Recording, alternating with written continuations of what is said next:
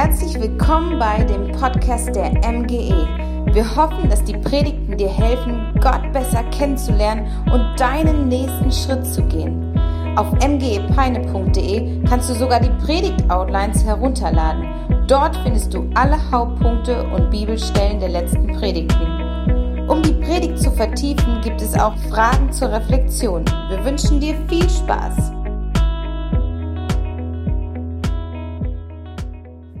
Guten Morgen, ihr Lieben. Für alle, die mich nicht kennen, ich bin Matthias Wiebe, ich bin Pastor hier der MGE und ich freue mich, dass du trotz der Sonne draußen, trotz schönen Wetters hier hingekommen bist, um Gott zu ehren, um Gott zu suchen, ihn anzubeten. Ich freue mich einfach, dass du hier bist. Und ähm, wir sind mitten in einer Predigtreihe und die lautet, ist da jemand? Gott, wenn es dich gibt, zeig dich mir. Und wir haben letzte Woche schon angefangen und wir haben darüber gesprochen, dass jeder Mensch Sehnsüchte hat. Eine Sehnsucht nach mehr. Eine Sehnsucht nach Liebe, eine Sehnsucht nach Bestimmung, nach Bedeutung, eine Sehnsucht nach Sinnhaftigkeit in diesem Leben. Und dieses, diese Sehnsucht nach mehr ist uns Menschen angeboren. Wir haben das alle in uns drin und das ist auch nicht verkehrt. Wir suchen nach mehr. Es muss auch mehr geben als ein Standardleben, als ein 0815-Leben, immer Tag ein, Tag aus, dasselbe. Es muss etwas Größeres geben. Und wir haben geguckt oder wir haben festgestellt, dass Jesus derjenige ist, der uns mehr geben möchte, der versprochen hat, ich bin gekommen, damit ihr Leben habt und das in Fülle.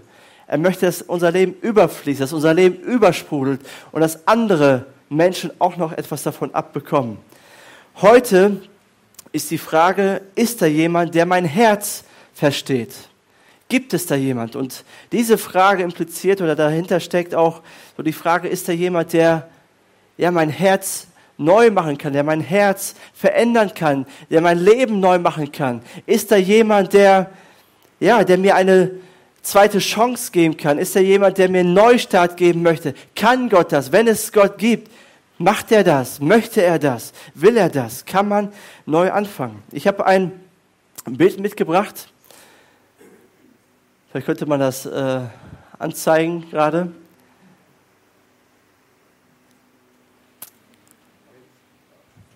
Genau.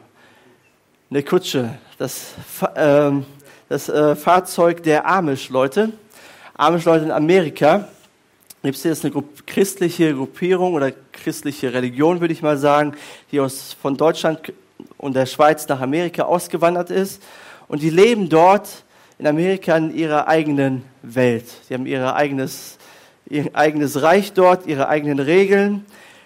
Sie sind gegen Technik, gegen moderne Dinge, kein, kein Strom, kein Handy, kein Fernseher, nichts, also keine Autos, also gegen alles, was neu so auf den Markt kommt. Aber sie haben ein sehr starkes Familienbewusstsein. Sie haben große Familien, sie sind sehr familienverbunden und sie leben da autark und so weiter und so fort. Aber es gibt ein Konzept bei denen, das nennt sich Rumspringer und kommt aus dem Deutschen und heißt einfach Rumspringen, wo man mal für eine Zeit aus diesem Gefängnis ausbrechen kann.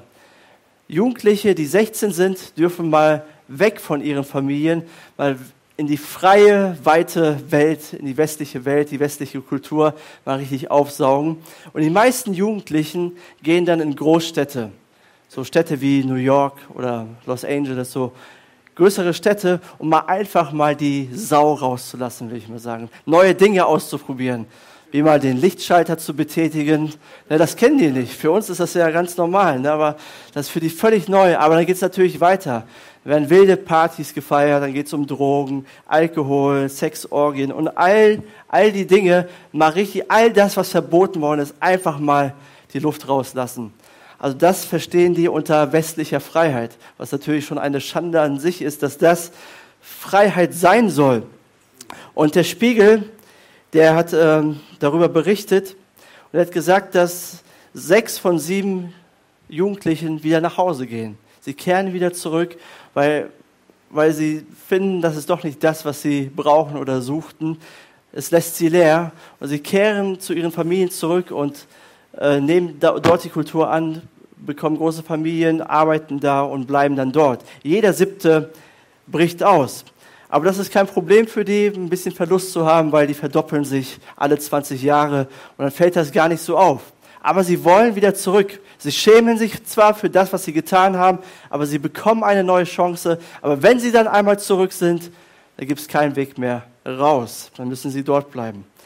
Und wir betrachten ja während der Predigtserie die Geschichte vom verlorenen Sohn. Und dieser verlorene Sohn ist so eine Art Rumspringer. Der will einfach mal raus, einfach mal weg von seinem Papa, einfach mal weg von diesem Standardleben, von diesem Alltäglichen, von diesem 0815, immer das Gleiche und immer arbeiten. Und er geht zu seinem Vater und sagt, Vater, gib mir mein Erbe. Und damit beleidigt er seinen Vater aufs Schwerste. Er sagt seinem Vater eigentlich, ich wünschte, ich würde es nicht mehr geben. Ich wünschte, du wärst tot. Du bist gestorben für mich. Ich brauche dich nicht mehr. Ich will mal das Leben auskosten. Und was macht der Vater? Er lässt ihn. Sagt, okay, mach. Ich gebe dir das Erbe ich mache dir keine Vorwürfe, du darfst leben. Und es heißt von dem Sohn, dass er sein Leben in Saus und Braus führt, was immer das auch heißt. Später wird erklärt, dass er sein Geld mit Huren, mit Prostituierten verprasst. Aber irgendwann kommt die Ernüchterung und die ist groß. Und irgendwann stellt er fest, das war es doch nicht. Irgendwie bin ich innerlich leer, irgendwie geht es mir dreckig. Ich habe mehr erwartet. Und das Leben, das er sich so sehr gewünscht hat, ist zu einem Leben geworden, das er so sehr hasst. Das Leben, das er sich so sehr gewünscht hat, ist zu einem Leben geworden, das er einfach nur hasst. Und das lesen wir in Lukas 15, Vers 15 bis 16. Dort heißt es, in seiner Not wandte er sich an einen Bürger des Landes. Und dieser schickte ihn zum Schweinehüten auf seine Felder das Schlimmste, was einem Juden passieren konnte, Schweine zu hüten. Er wäre froh gewesen, wenn er seinen Hunger mit den Schoten, die die Schweine fraßen, hätte stillen dürfen. Doch selbst davon wollte ihm keiner etwas geben. Also tiefer wie er kann man nicht sinken. Er ist in einer absoluten Krise, in einer Identitätskrise. Er weiß nicht mehr, wo vorne und hinten ist. Er weiß nicht mehr ein noch aus. Er weiß nicht, wie seine Zukunft aussieht. Er hat sein Leben wirklich gegen die Wand gefahren. Und dann kommt ein schöner Satz. Jetzt kam er zur Besinnung. Sagt mal Besinnung.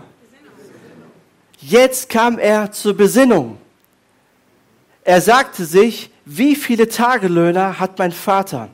Und alle haben mehr als genug zu essen. Ich dagegen komme hier vor Hunger um.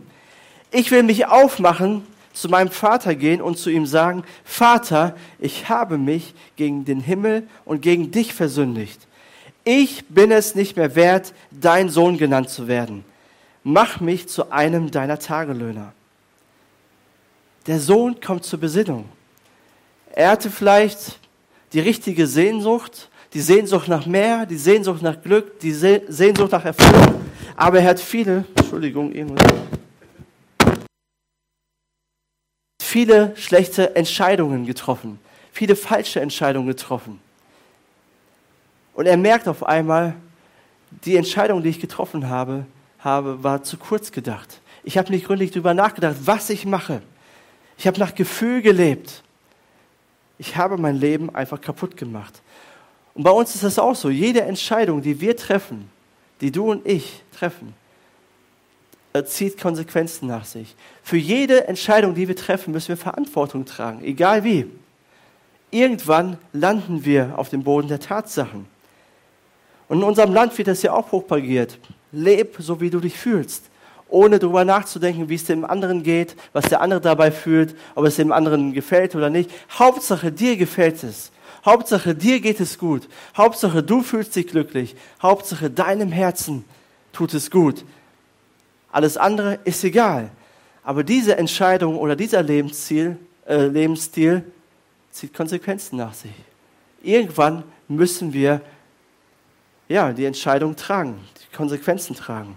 Und vielleicht bist du hier und denkst, okay, ich wünschte, ich könnte die Zeit zurückdrehen. Es gibt auch so viele Dinge, die ich bereue. Wo ich wünschte, ich könnte von vorne anfangen. Ich könnte einfach neu starten. Vielleicht geht es dir in deiner Ehe so. Warum habe ich nicht mehr Zeit mit meiner Frau verbracht? Warum habe ich sie nicht mehr wertgeschätzt? Warum war ich so dumm? Warum habe ich das nicht gesehen? Warum waren mir meine Kinder zweitrangig. Warum war ich kein guter Vater, keine gute Mutter für sie? Warum habe ich diesen Beruf erlernt und auf andere gehört, die es alle besser wussten wie ich und, und ich hab, bin nicht dem gefolgt, was meinen Begabungen entspricht? Warum habe ich das gemacht? Warum habe ich mich nicht eher von falschen Freunden getrennt, die schlechten Einfluss auf mich haben, die mir immer sagen, was ich tun soll und was ich denken soll, aber es tut nicht gut für mich? Warum war mir meine Karriere wichtiger? Warum habe ich Geld in falsche Finanzprodukte investiert? Und alles ging flöten. Warum habe ich darauf gehört? Warum war ich gierig? Warum habe ich meine Beziehung zu Jesus nicht ernster genommen? Und da gibt es zig Sachen. Ich weiß nicht, was es bei dir ist, aber es gibt Dinge, die wir bereuen, wo wir die Zeit zurückdrehen würden am liebsten. Kennt ihr noch die alten Kassetten? von früher. Ich habe mal so eine Kassette mitgebracht, weil die Jüngeren kennen das nicht mehr. Man kennt ja schon fast nicht mehr die CDs oder CD-Roninge. Wisst ihr, was das ist? Das ist ja auch total out. Aber so eine Kassette hat auch richtig Vorteile. Ich weiß noch, als Kind habe ich es geliebt, ähm, Radiomoderator zu spielen. Kennt das noch einer von euch? Ne, einfach vom Kassettenrekorder zu sitzen, Play und Record zu drücken und dann einfach Gedichte aufzusagen oder irgendwelche, irgendwelchen Quatsch da reinzureden, Lieder aufzunehmen. Das hat einfach Spaß gemacht und wenn man sich dann verhaspelt hat oder nicht richtig gesungen hat, wie auch immer, was konnte man dann einfach machen? Einfach zurückspulen bis zu der Stelle und wieder Play und Record und neu starten. Wow, wie oft habe ich mir gewünscht, dass mein Leben so wie eine Kassette ist. E-Mails, die ich geschrieben habe, Worte, die ich gesagt habe, Menschen, die ich enttäuscht habe, Entscheidungen, die ich falsch getroffen habe. Einfach zurück und neu starten. Hinterher weiß man es immer besser. Wie oft habe ich mir das gewünscht? Gibt es leider nicht. Und die Autoren des Buches Gott, wenn es dich gibt, dann zeig dich mir, was es parallel zu dieser Predigtserie gibt. Die nennen das das Erwachen der Reue, den Wendepunkt. Der Sohn kommt zur Besinnung. Der Sohn ist in einer Krise, er weiß nicht mehr weiter und auf einmal gibt es diesen Aha-Moment. Auf einmal wird ihm klar, ich muss umdrehen. So kann es nicht mehr weitergehen. Und oft ist es leider bei uns auch so. Erst müssen wir am Ende sein, wir müssen am Boden sein, wir, wir wissen nicht mehr weiter und auf einmal wird uns klar, okay, so geht es nicht mehr weiter. Ich hatte es früher doch besser. Bei Gott ist es doch besser. Und dann ist der Wendepunkt da. Dieses Jahr waren wir, war ich mit meiner Familie in Holland, in Egmont an See im Urlaub. Das ist in der Nähe von Eikmar und Amsterdam. Und ein, einen Tag sind wir nach Eikmar gefahren und dort gab es einen riesen Kreisel mit mehreren Spuren. Und wir fahren so auf diesen Kreisel und stellen auf einmal fest, dass es dort ein Auto gibt, das in die andere Richtung fährt. Einfach uns entgegen. Ne? Sehr gefährlich. Und dann haben wir festgestellt, dass da eine ältere Dame drin saß in dem Auto die war, man konnte sehen, die war total durcheinander, total verwirrt, total panisch schon im Auto. Und da ist, ist echt was Schönes passiert in dem Moment. Ich meine, so in Deutschland kann ich mir vorstellen, ne, dass es dann gehupt hätte und hier der hier und wie kann man so dumm sein. Ne? Aber da war es dann so, dass auf einmal alle angehalten haben. Alle haben gebremst. Es bildete sich eine lange Schlange, langer Stau, aber alle bremsten und die ältere Dame dann irgendwann auch eine holländische Dame. Und dann kam, stieg einer der Holländer aus dem Auto, rannte zu dieser Dame und erklärte ihr minutenlang, dass sie sich auf dem falschen Weg befindet. Das ist einfach nicht, man merkte, okay, die ist nicht aufnahmefähig. Ne? Aber sie stieg dann irgendwann aus, er setzte sich ins Auto, wendete das Auto und die Frau konnte weiterfahren. Und alle bedankten sich bei diesem Mann. Ne? Und es war echt schön zu sehen, dass es sowas noch gibt. Und ich glaube, das brauchen wir auch manchmal in unserem Leben. Wenn wir verwirrt sind, wenn wir auf dem falschen Weg sind. Wir merken das manchmal gar nicht. Wir sehen das manchmal gar nicht, wie, wie tief wir im Dreck stecken. Und dann ist es gut, wenn es Menschen gibt, die sagen, hey, hör mal. Und die uns geduldig erklären, hey, du bist auf dem falschen Dampfer, du bist auf dem falschen Weg. Kehr um, da geht's lang, da ist die richtige Spur. Ich bin glücklich und froh, dass ich solche Menschen in meinem Leben hatte. Und vielleicht bereust du Entscheidungen und fragst dich, ist ein Neuanfang möglich? Und ich möchte dir sagen, bei Gott ist immer ein Neuanfang möglich. Immer. Zu jeder Zeit. Du kannst immer neu starten. Aber es fängt damit an, dass du erkennst, dass du auf, auf dem falschen Weg bist, dass du dich verirrt hast, dass du in die falsche Richtung fährst. Erst dann ist Heilung möglich. Erst dann ist Wiederherstellung möglich. Wenn du das leugnest, zermürbt dich das nur. Und du fragst dich immer, warum geht es nicht weiter, warum geht es mir so schlecht, warum komme ich nicht raus. Der erste Schritt zur Heilung ist anzuerkennen, dass man falsch ist, dass man Hilfe braucht. Und bei Gott ist ein Neuanfang möglich. Du musst, die, musst der Wahrheit ins Auge sehen und handeln. Der Sohn, er sitzt da im Dreck bei den Schweinen. Er bemitleidet sich ein bisschen selbst, ist ja auch verständlich. Wo bin ich hier gelandet? Aber er bleibt da nicht stehen. Was macht er? Er steht auf und geht zu seinem Vater. Er fragt sich schon, was wird der Vater denken? Ja, jetzt, wo du pleite bist, kommst du wieder angekrochen und willst wieder meine Kohle haben oder was. Ne? Das geht ihm bestimmt durch den Kopf. Der Sohn sagt, es ist mir egal. Auch wenn der Vater mich dann als Sklaven nimmt und mir auch nicht wirklich vergibt und mich vielleicht ablehnt, aber Hauptsache ich bin bei ihm in der Nähe. Ich gehe zurück. Wir erkennen unsere Fehler an und dann stehen wir auf und gehen los und gehen zurück. Bei Gott ist ein Neuanfang möglich. Und Gott, das ist auch mein erster Punkt, wenn wir einen Neuanfang wagen, schenkt Gott uns die Buße, das Geschenk der Buße. Gott schenkt uns Buße, um neu zu starten, um neu anzufangen.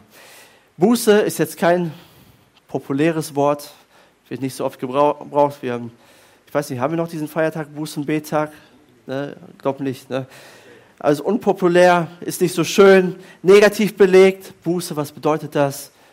Aber Buße ist eigentlich ein richtig schöner Begriff eine richtig schöne Bedeutung. Meine Assoziation mit diesem Begriff war früher, okay, man ist am Ende, man fühlt sich dreckig, hat schlechtes Gewissen, man rutscht auf seinen Knien hin und her und äh, kommt irgendwie nicht raus, man ist irgendwie so ein emotionales Wrack. Das ist Buße. Ne? Man, man, oder man hat Straßenprediger so im Kopf.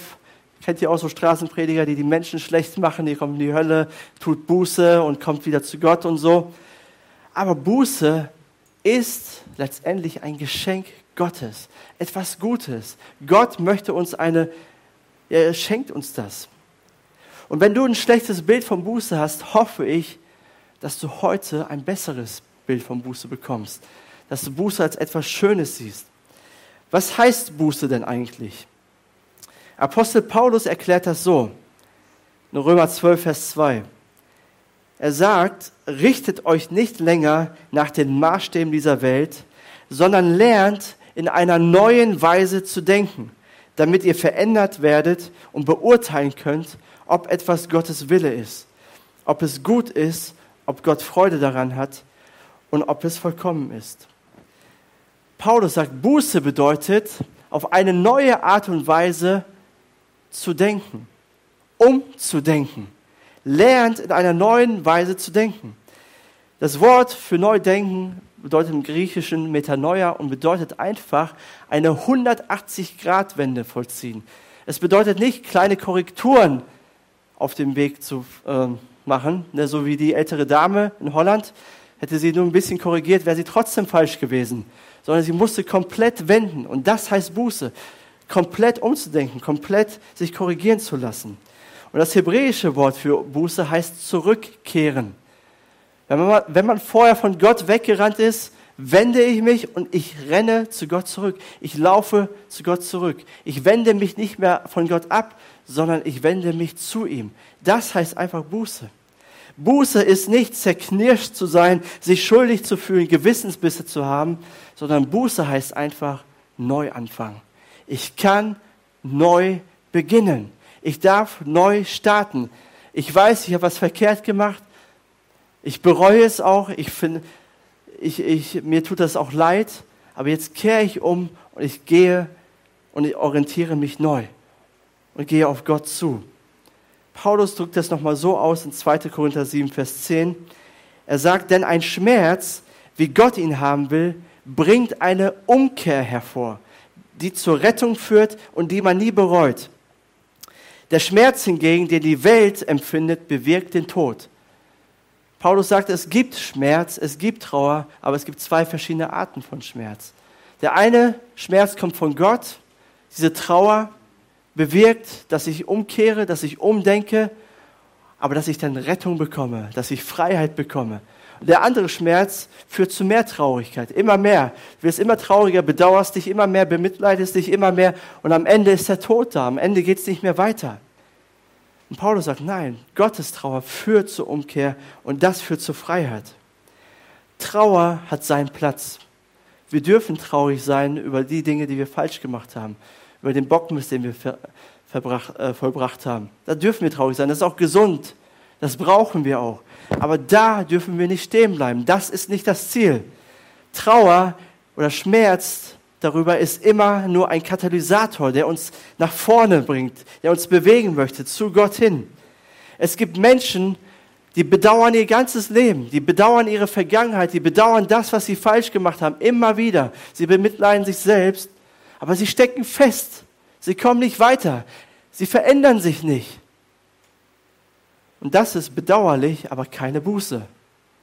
Buße ist genau das Gegenteil. Buße ist Durchatmen, ist Neustarten, ist Frieden bekommen, ist ja die Liebe Gottes endlich mal erleben. Und du kannst neu anfangen bei Gott, wenn du Buße tust. Und wie tust du das? Du erkennst an, dass du falsch gehandelt hast, dass du von Gott weggerannt bist, dass du falsche Entscheidungen getroffen hast. Ja, dass es Dinge gibt, die du bereust. Du stehst auf und sagst, ich will mich aufmachen zu Gott. Du nimmst seine Vergebung an, die er durch Jesus dir schenkt. Du vergibst dir selber und sagst, okay, ich lasse los. Und dann orientierst du dich neu. Paulus sagt, Umdenken bewirkt, dass wir ein verändertes Leben führen, dass wir Gottes Willen erkennen. So sagt er das in Römer 12, Vers 2. Buße bewirkt immer, dass du deinen Lebensstil auch veränderst. Oder anders ausgedrückt, Buße bringt immer Früchte hervor. Denn wenn an deinem Leben nicht gesehen werden kann, dass sich etwas verändert hat, dann hast du wahrscheinlich noch keine Buße gemacht oder getan. Dann bist du nicht wirklich umgekehrt zu Gott. Menschen werden immer sehen können an deinem Leben, dass sich etwas verändert hat, dass sich dein Lebensstil verändert hat. Nicht alles auf einmal, aber Schritt für Schritt. So, du bekommst, du, du veränderst dein Denken in Bezug zu deiner Arbeit. Du tust deine Arbeit zur Ehre Gottes, du gibst dein Bestes, aber deine Arbeit ist nicht dein Gott, wo du alles investierst und wo du nichts anderes mehr siehst, außer deine Arbeit. Du, du denkst anders in Bezug zu deiner Familie. Du priorisierst deine Familie, deine Kinder, deine Enkel, deine, deine Frau und so weiter. Aber sie werden nicht zu deinem Gott, wo du nur noch deine Familie siehst und nichts anderes mehr. In Bezug zu deinen Freunden ändert sich deine Denkweise. Du sortierst aus, du, du suchst aus, wer darf in dein Leben sprechen, wer darf nah ran an dich und wer nicht.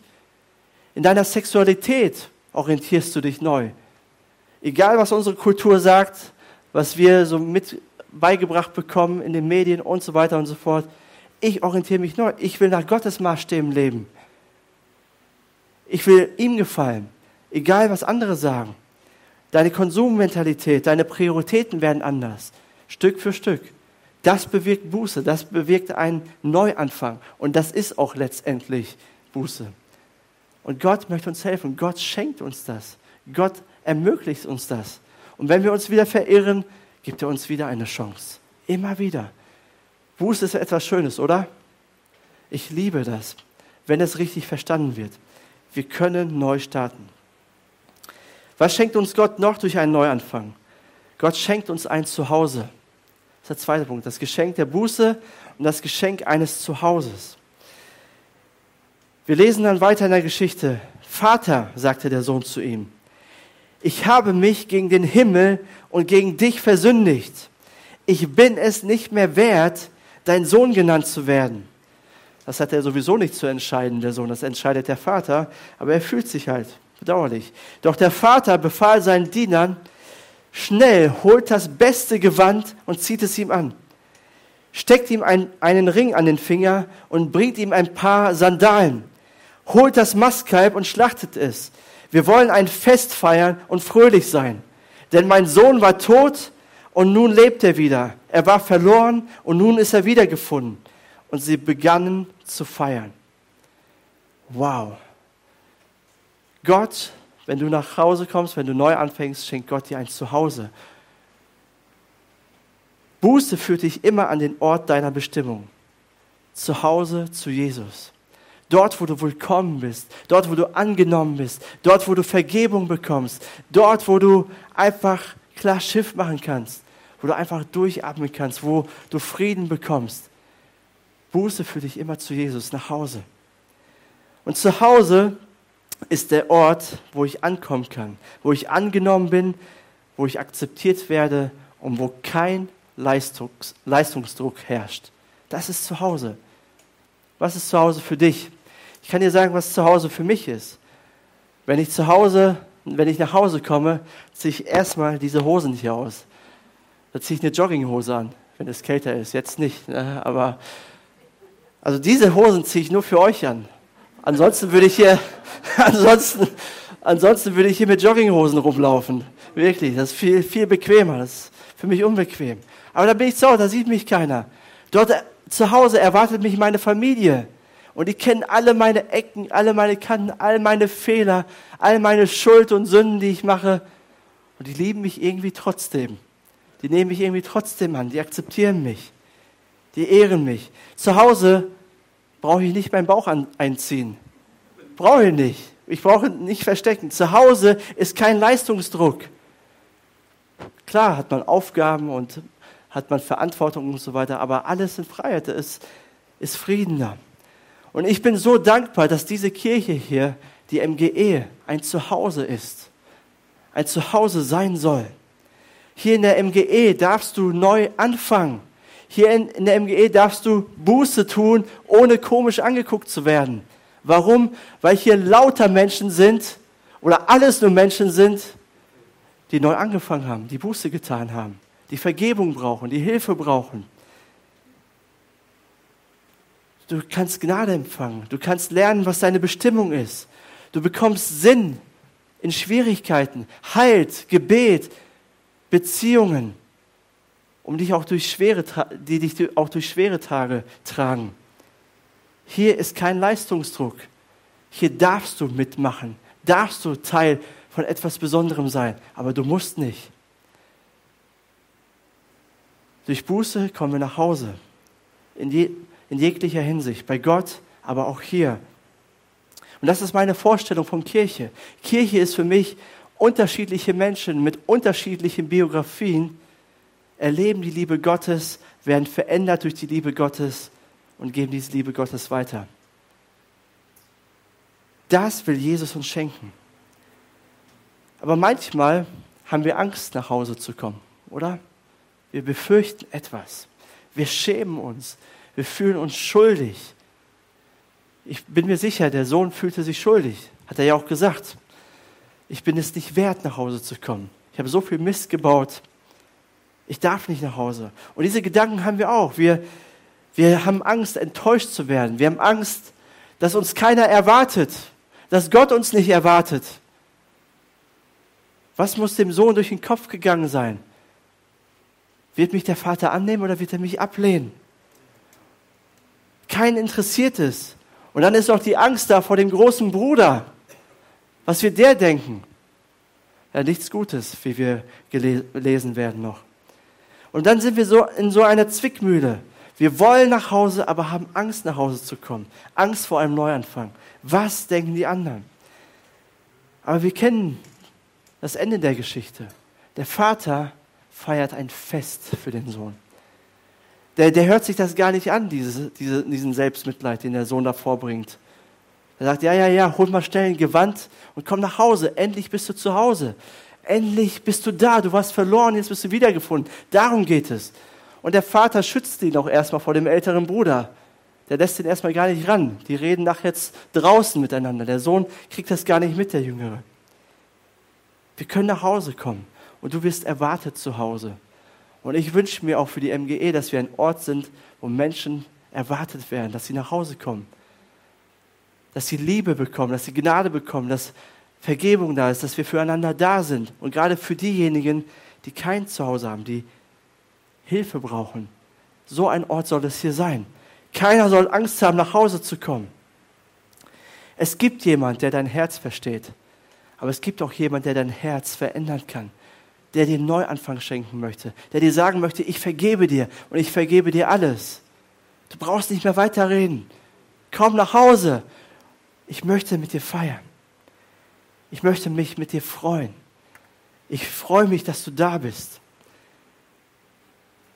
Ich möchte mit einer alttestamentlichen Geschichte schließen von David, König David, der größte und der beste König, den Israel jemals hatte. Und von ihm wird gesagt, er war ein Mann nach dem Herzen Gottes. Und dieser David, der hat viele falsche Entscheidungen getroffen. Da muss man eine Predigtserie zu machen. Aber eine war, dass er die Ehe gebrochen hat. Der hat sich einfach die Frau von seinem Mitarbeiter geschnappt, ist mit ihr ins Bett gegangen. Weil, der, weil sein, der Mitarbeiter, das war ein Soldat, der war gerade im Krieg, war gerade bei der Arbeit. Und David war zu Hause, hatte nichts Besseres zu tun, hatte Langeweile und so kam das zustande. Und dann wird die Bathseba schwanger, so hieß die Frau. Sie wird schwanger von ihm. Mist, das habe ich nicht so geplant. Da hätten wir besser aufpassen müssen. Aber es passiert. So, wie verdecken wir das Ganze jetzt? Und David versucht das eine oder das andere, aber letztendlich sagt er, okay, ich werde meinen besten Mann oder diesen Uriah, so hieß der Mann, ich werde den an die vorderste Front im Krieg stellen, wo die, Lebens oder die Überlebenswahrscheinlichkeit sehr gering ist. Und dann haben wir die Sache aus der Welt. Und das hat tatsächlich funktioniert. Er stellt ihn an die vorderste Front, der Uriah, der Mann stirbt. Und David dachte, boah, nochmal Glück gehabt, nochmal Schwein gehabt. Zum Glück hat das keiner erfahren. Zum Glück weiß das niemand. Aber da hat er seinen Gott unterschätzt, komischerweise. Und Gott ist so gnädig und schenkt ihm die Möglichkeit zur Buße. Er schickt ihm einen Menschen, der ihm hilft. Und dieser Mensch heißt Nathan. Nathan ist ein Prophet. Und dieser Nathan kommt zu David und er sagt ihm schonungslos die Wahrheit. David, du hast gesündigt gegen Gott und gegen Menschen. Du hast einen Fehler gemacht. Was willst du jetzt tun? Und dann, als er ertappt worden ist, mitten da drin, empfindet David Reue. Auf einmal ist ein Wendepunkt da. Auf einmal merkt er, Mist, was habe ich da gemacht? Was für ein Blödsinn habe ich da verzappt? Verzapft. Was, wer hat mich dazu geritten? Wie konnte ich das wagen? Wie konnte ich das tun? Auf einmal wird ihm alles klar. Aber er brauchte Nathan dazu. Und was macht David? Er bereut es, aber er steht auf und wendet sich Gott wieder zu, tut Buße. Und er, David war ein Liederdichter, er hat viele Psalmen, viele Lieder geschrieben. Und in einem Psalm greift er dieses Thema auf und er schreibt folgendes. Psalm 51, Vers 11 bis 14. Er sagt, schau nicht weiter auf die Sünde, Sünden, die ich begangen habe, sondern lösche meine ganze Schuld aus. Erschaffe in mir ein reines Herz, o oh Gott, und gib mir einen neuen, gefestigten Geist. Schick mich nicht weg aus deiner Nähe und nimm deinen Heiligen Geist nicht von mir. Lass mich wieder Freude erleben, wenn du mich rettest. Hilf mir, indem du mich bereit machst, dir gerne zu gehorchen. Was für ein ehrliches Gebet. Auf einmal wird ihm klar, was, was er aufs Spiel gesetzt hat durch diese Sünde, durch diesen Fehler. Er hat seine Gottesbeziehung aufs Spiel gesetzt. Aber er tut Buße, er kehrt um. Er sagt, Gott, mach mich bereit, dir zu gehorchen. Ich will dir nachfolgen. Ich will so leben, wie du es möchtest. Und weißt du, Gott hat dir nicht Nathan geschickt, aber Gott hat dir Jesus geschickt. Und mir auch. Jesus ist noch größer, viel besser als Nathan. Und Jesus kommt auf diese Erde, um uns die Möglichkeit zur Umkehr zu schenken. Von Jesus wird gesagt, dass er Gnade und Wahrheit hatte, besaß, oder dass er ein Mann von Gnade und Wahrheit war. Jesus sagt uns schonungslos die Wahrheit. Schonungslos. Er öffnet unsere Augen. Er sagt uns, du brauchst mich. Du brauchst Vergebung. Du bist ein Sünder.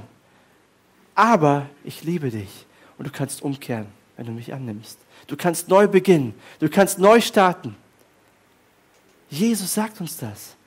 Und Jesus ermöglicht uns das. Am Kreuz macht er dir, macht er dir das Angebot, Frieden zu schließen mit Gott. Sag, komm zu mir, renn nicht weiter weg.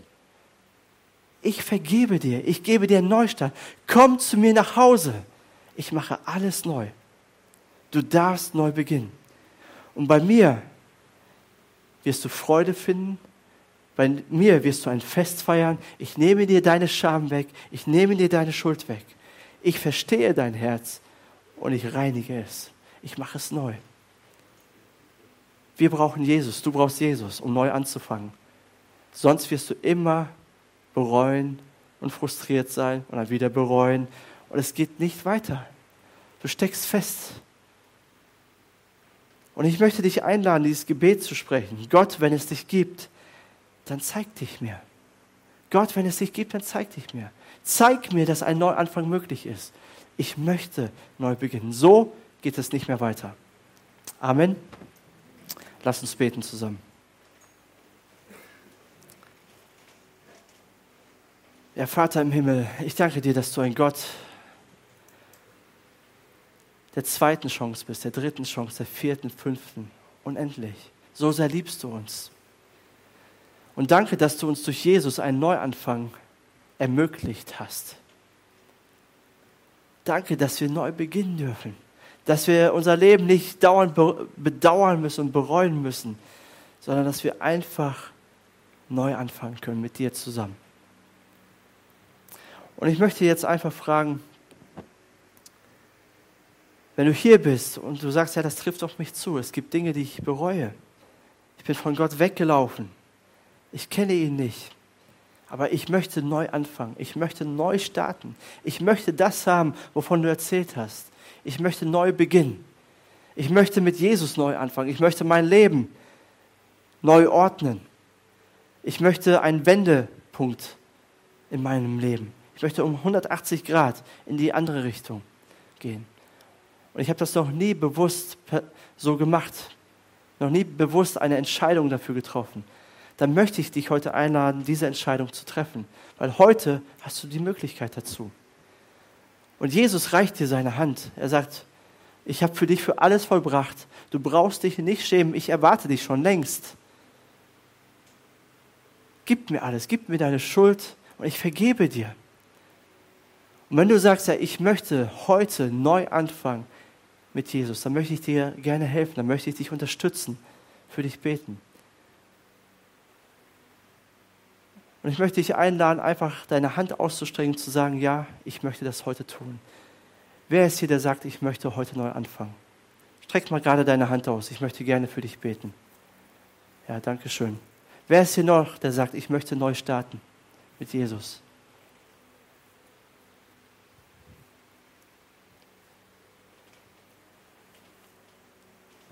Dankeschön.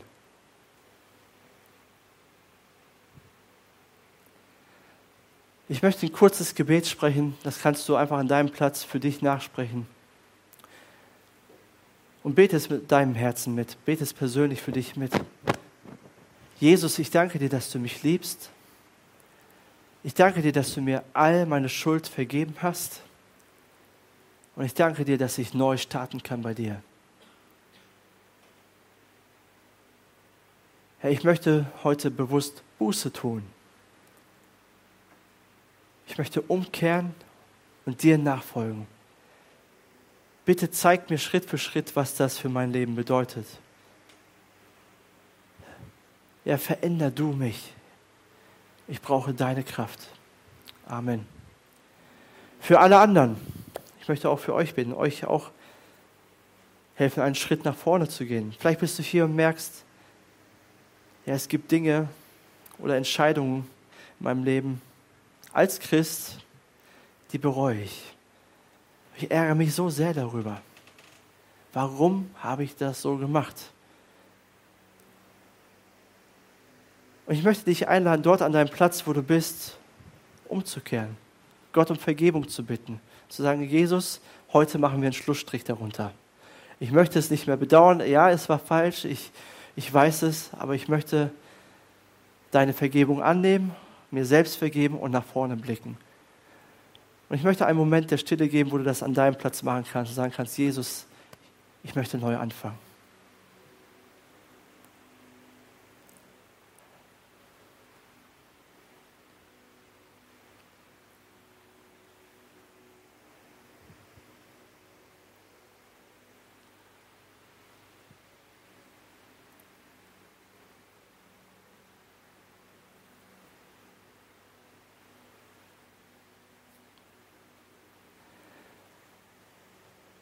Danke, Herr, dass du uns ernst nimmst und dass du uns auch annimmst, wenn wir ehrlich zu dir kommen. Dem Demütigen schenkst du Gnade. Danke dafür, dass du uns hilfst, auch in unserem Alltag die richtigen Entscheidungen zu treffen. Führe uns doch. Zeige uns den richtigen Weg. Wir brauchen dich. Amen. Amen.